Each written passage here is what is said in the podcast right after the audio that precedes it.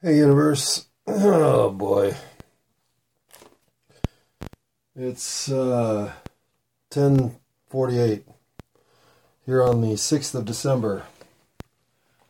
And oh, it's my brother-in-law's birthday. Happy birthday, Jimmy. Hi, Bubba. And Bieber. All right, pause. You okay?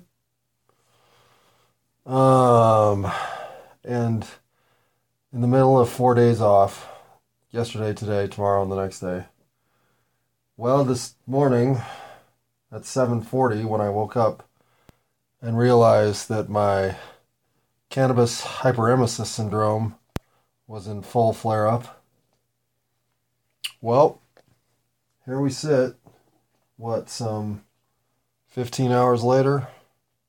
I probably had 25 hot baths and showers and I still feel like shit. So the old spunk meter on this recording is probably going to be a little lower than usual. Wait, spunk meter? I don't know if that's what I meant. But anyway, let's just say I'm not bringing my A game. Pause, pause, unpause, pause, whatever, pause. All right, unpause. Oop, Phoebe's eating cookies, so hang on. And by cookies, I don't mean cookies. All right, unpause, pause. Okay, unpause.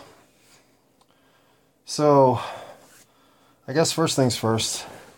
What does a flare up of cannabis hyperemesis, hyperemesis syndrome mean?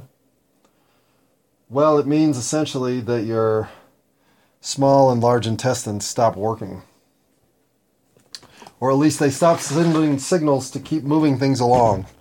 So, like a bad traffic jam, where there are accidents aplenty and nothing can get around. Well, imagine swallowing a bag of concrete and then a gallon of water and then have somebody shake you up and down and then well you get the picture it's the kind of discomfort that is honestly unfortunately, um, completely completely debilitating. And if the only thing that you can do to relieve the tension, the pressure, the discomfort is slide into a scalding hot shower, well, then you know what my day was like a waste of time. But I didn't want to end it without getting something done, since watching The Matrix 2 doesn't really count. And I'm only to the architect scene anyway, so. Neo with a bunch of TVs and a dude in a chair will have to wait. Because what I would like to do is at least get through, if not the post office box, which is quite a bit of shit to get through, this page and this page plus the post office box, plus the other notes. I mean, shit, it's piling up again. Lots to say, and apparently no time to say it because I got to take a hot shower. No, I don't. I just got out of one, so. Okay. Let's open with the list of shit you are going to put up with if you continue to listen any further, and I recommend that you don't. There is nothing here of substance for anyone other than, well, one person. And that's not me. So is that you? Probably not. So get on with your life. Go do something great. Go direct the highway scene in The Matrix 2 and fucking retire because that scene is awesome. But if you're not going to do that, well, you should know that everything going on here is me. It's all me. There's no consultation with anybody. There's no prep work with my team. There's no advisement on subject matter. There's no running this episode past the team of, well, man, we don't think you want to put that one out. It's just me. All me. From the artwork to the sound engineering fails, it's all me. And uh, I guess I wouldn't have it any other way. I'm not saying collaboration is problematic. It's not. I'm not even saying that I wouldn't be open to collaborating in this format with the right co host. But I believe collaboration for me is going to come down to more random interaction than it is set studio hiring and co host produ- production. This will always be me speaking about me and me tribulations and trials and whatever else I got going on, including flaring up my cannabis hyperemesis syndrome. I mean, what Yeah. Sorry. Um and the you got to be kidding me. Uh okay. So what sort of lunatic decides to document and confess to a world of inconsistency and unknowns as if they are to blame for all of it. What kind of attention seeking whore am I, right? And I certainly uh, can come to uh, the center of that realization and think, yeah, what was the plan here? And so when push comes to shove, what I am doing here is silencing the harassment of my dreams, telling me I'm overdue, I've been negligent in my actions, and frankly, it's time my voice was heard.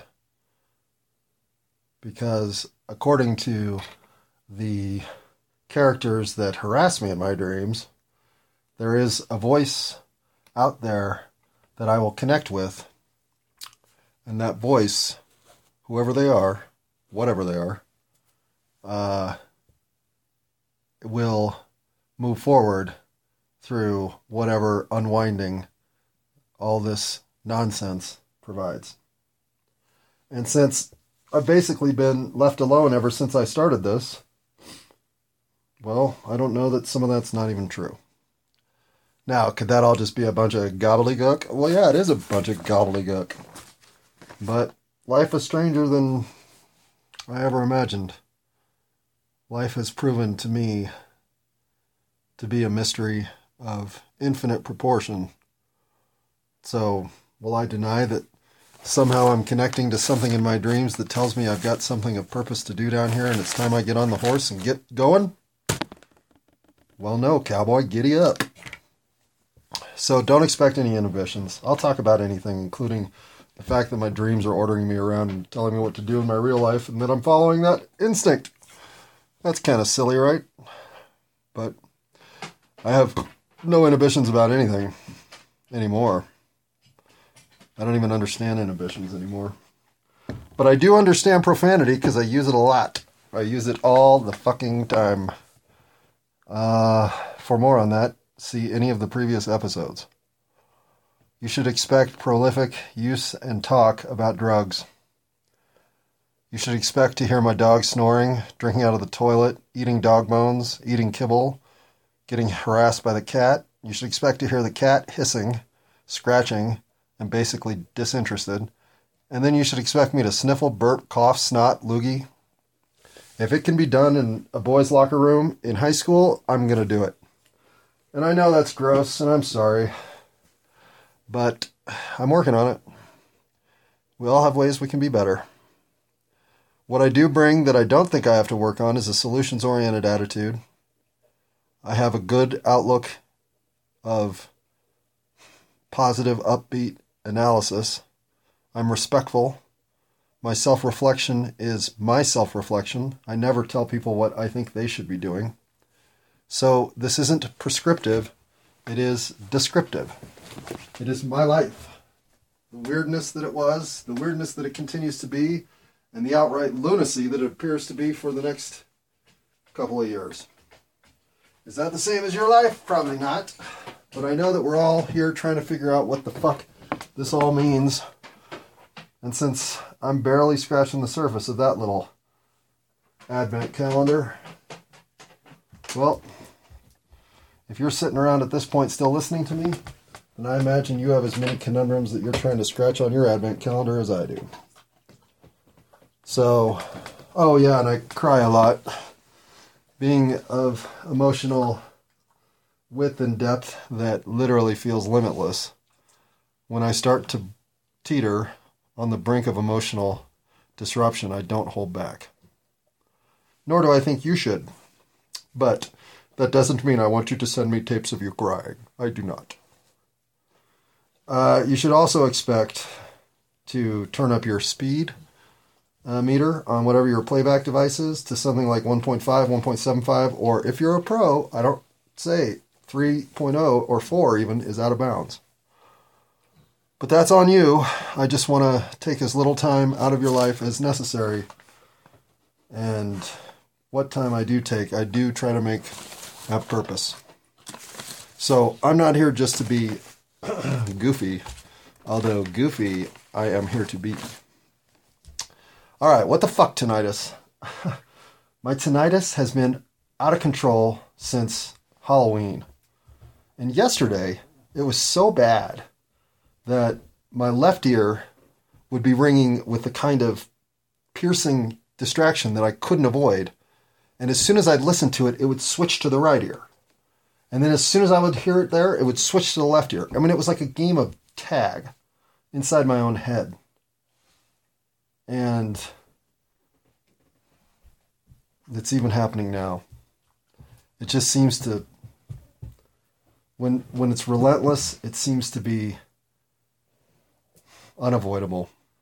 For the most part, I've lived with tinnitus my whole year. Phoebe, okay? Phoebe.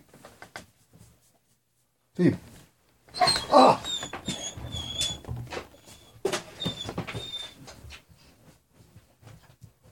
Okay? You okay? You okay? Come on, pause.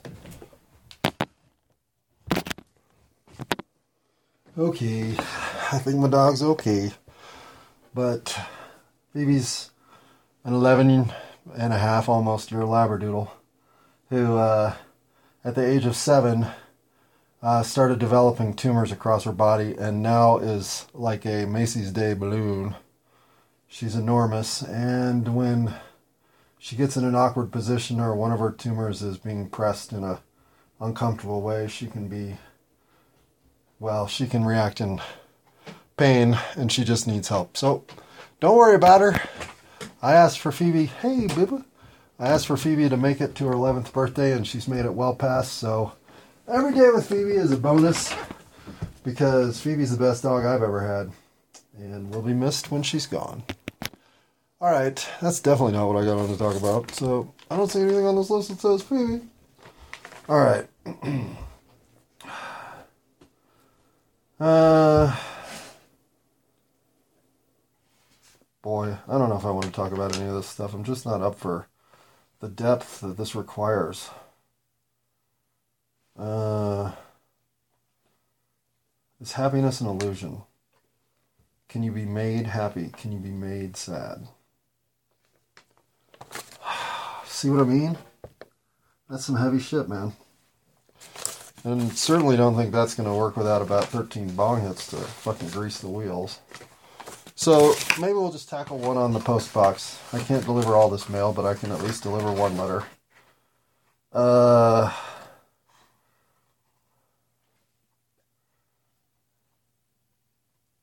Huh. Nah. Uh. Well, this is this is at least interesting. Did I sell my soul for five bucks in a previous life? uh, be good, Phoebe. Um, yeah, I might have. I really came into this world thinking I didn't have a soul. Like I was sure of it. I knew it. I thought souls were the dumbest concept ever. Now, I didn't come into this world thinking I wasn't connected to all living things. I believed in the Force. But I thought the soul was silly because the soul implied some level of um, of cosmic intention that the chaotic universe I was manifested in couldn't support. So you want to tell me that we all have a soul? Well, in a soulless reality, that's awfully hard to buy. And by soulless reality, obviously what I mean is if you don't believe you have a soul, well, guess what? You're not going to have one. It's like Peter Pan. You can, oh boy, you can only fly if you believe. If you believe. Do you believe you can fly? I believe, I believe. Good. Now jump off this building and prove it. well, I don't know if I believe that much. Okay, I will stop all the coughing. I am sorry for all that. That is just not feeling well. But if you don't believe in the soul, you don't want to jump out that building to prove it, well, how are you going to come across the realization that you're in fact endowed with this eternal spirit of energy that we call a soul? How is that going to happen? Oh boy, that's a good question. Because for me, I'm sure if I were to relive my life and notice all the different ways that reality was trying to reveal that in fact I had fucked that one up, that I was wrong, that souls are part of the whole deal, regardless of how silly that seems. It's not as silly as my cat running around every night between 11 and midnight, scared of ghosts. What the hell is it, kitty? What is it? What does the 11 o'clock hour do to you? Why do you freak out? Anyhow, so Kitty's in freak out mode, Phoebe's awake, and uh, I'm under the weather. There's your mid podcast update. Back to you, Dave. Oh, Dave called in sick again. Fucking Dave. All right. So then, how do I arrive in this reality convinced I don't have a soul? Like, swayed by no argument that I do. In fact, become a professional skeptic, a Snopes.com debunker of anybody who wants to claim, oh yeah, man, proof of a soul discovered in Argentina. More on page six. Bullshit. This story is deemed bullshit by me. Soul. The only soul I know of is the godfather of soul, Mr. James Brown. Okay, I won't do any James Brown because I am not nearly funky enough. But rather than admitting it's too funky in here, what I want to say is I think in some ways I was so thick headed about believing I was right that those aggravating dream figures that convinced me that somewhere out there is someone who needs to hear me connect to them. Well, they convinced me that I had flip flopped the whole soul debate. And they were right. They have proven that they were right. So, how does it happen for you if you're a skeptic? I don't know. Go dream about some camel lionesses that'll slap you upside the head with some canoe paddles, and then they'll give you the knowledge of, hey, buddy, you got a soul. So then back to the original question. Did I sell my soul in a previous life for five bucks? Like Bart Simpson on a show called The Simpsons. well, that would explain how I got here completely unaware of the value inside me that a soul offers. See, for me, the reason it was so easy to dismiss is because that I had been convinced that fulfillment in this world was a matter of achievement in the 3D space reality in front of me. I didn't understand that most of what I was going to find mm, uh, imprintable or life defining was going to be connections with other people and the growth of spiritual tranquility from within. I wasn't told any of that when I got here. I was told things like college degrees, cars with fancy names, houses with multiple floors, and lights that come on when you enter your garage by themselves. That all of those things were going to make me a happy person. going to show me that I was worth a shit and that I should be fulfilled. External world fulfillment doesn't exist. I mean, it does, but it's always a complementary component to that which is springing from within. And I know I hate this shit. Like, you can't believe in a soul, then you won't have one. But if you believe in a soul, you'll have one, and blah, blah. Uh, I hate that stuff. So I, I get why all of this is off putting. I get why any of this sounds like the sort of new age gobbledygook that isn't worth a nickel on a pamphlet in a Motel 6. But if it's true, why is it so hard to find this knowledge in our current time? Well, if I sold my soul in a previous life, maybe I don't deserve the knowledge. Maybe the struggle I've been through, self imposed for the most part, maybe that's the comeuppance for one who gave up on their soul in a previous incarnation. But hey, I'm not making that mistake around this time. So now can I get into heaven? No? How long's that list? Oh my god, that's gonna take forever. Good thing I have the time. Okay. What's going right? Huh. Honestly, a whole lot of shit. I am so settled from within that everything else feels like it can't really go wrong. But we'll get into that one a lot more in a bit. Because I could be wrong, right, about a lot of stuff. But what I'm not wrong about are the crop circles. I'd say January's project should be to try to find out what I can beyond just that crop circles movie that that one woman made. That's terrific, by the way. Um, I will remember her name at some point in the future so I can give her the credit she deserves instead of this lackluster. Go look up that Chick's Crop Circle movie and you'll be impressed by her like I was. Sorry for using the word chick. That is a that is a derogatory term toward women. I know it, and I'm better than that, so I'm pulling that one back, even though that's bullshit.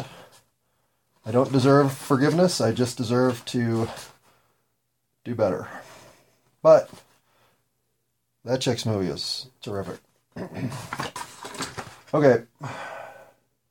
Oh, and I messed up. Uh, I knew I was messing up the generational thing while I was saying it because I overlooked the duh generation that you're born into, which is your generation's comparison to your parents. So your first generational, this is us, that's them, is obviously your parents, and they voiced more of that on you than you ever uh, uh, uh, return fire toward them. Uh, so, but they give you the very first concept of generational gap. And then your generational gap is reinforced over the course of the next two, three, whatever generations that you experience to the point where at some point you wisen up to the entire cycle of influence that's being foisted on us generation to generation. And believe me, for every Lady Gaga, Madonna, or whomever is coming up next that fills the role, well, you start to understand that the roles being filled are never going away. It's the repeat story on repeat. And we're here to play the role of the acquiescent, docile participant, I suppose. Okay, not that I'm advocating for revolution or anything, that's not the point. Back to that crop circles thing. So, I'm going to figure out where swear words came from in December. I'm going to clean the litter box. Yeah, definitely going to do that. And I'm going to, what's the other thing? Uh, be nicer, be kind, something. Show up to work on time. Who knows? But there is a third one. But in January, I'm going to go deep on those crop circles because that mystery I've never really even allowed myself to get fascinated with. And I know it's fascinating, so let me fascinate you in the future. All right.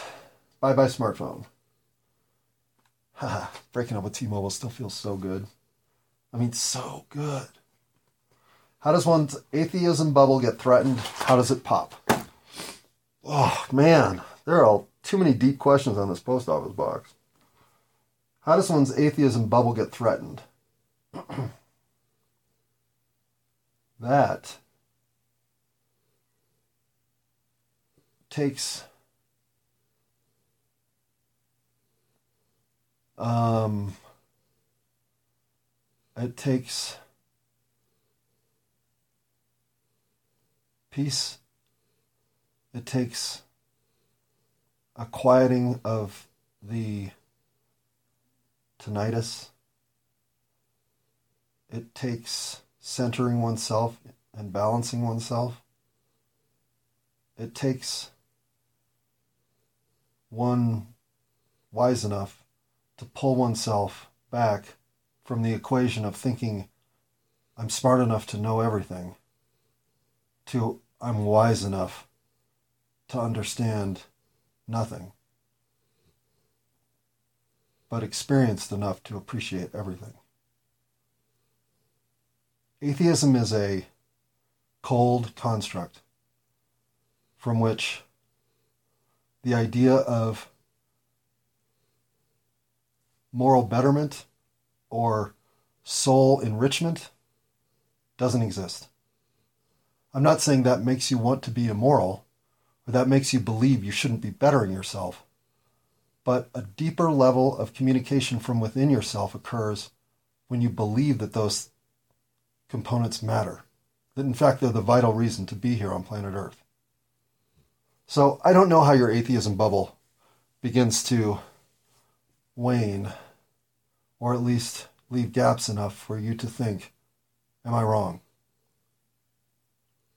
But when it pops, much like any years, months, decades spent living as something other than yourself, you'll have that realization of, oh, how much time did I waste thinking I was the answer? When in fact, I don't even have the question.